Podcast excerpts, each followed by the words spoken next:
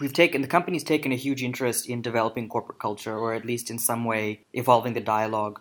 Why did why did you decide to pursue that path? Well, there are a couple of reasons. Um, number one, as Dave Gray likes to say, who was you know at the at the roots of, of this culture map that we created, the culture is the operating system of your company.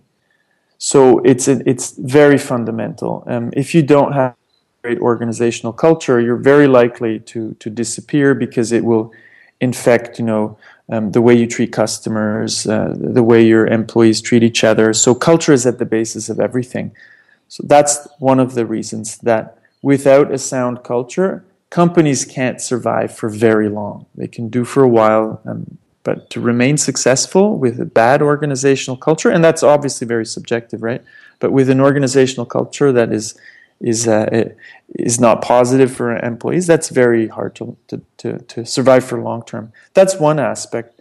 But the other aspect is you have very specific topics that require that we um, treat organizational culture in a more intentional way, that we are able to design organizational culture. And innovation is one of those topics.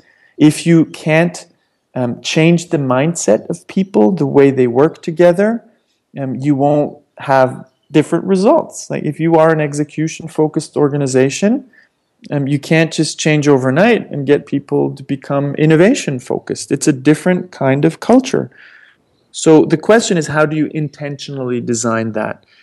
When you want to intentionally design something, you need good tools to do that. So that's one of the major reasons we really are excited about the, the culture map.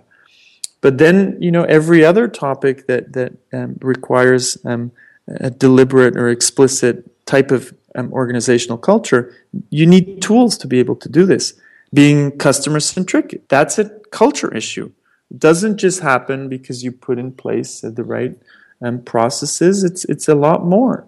Mm. It's about how you deal with customers, the kind of behavior you want to see your team um, um, um, putting in place when they deal with customers. That's all about culture. So there are many different um, places in the organization where we where we need to be able to design organizational culture intentionally because otherwise it will just happen and it's very unlikely that you just get by by coincidence the kind of organizational culture desire to have so we love creating tools that are practical at Strategyzer.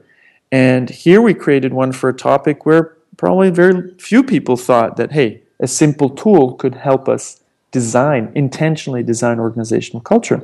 But you know, funny enough, together with Dave Gray, we came up with an extremely simple tool that does the job pretty well, and and that's very very exciting.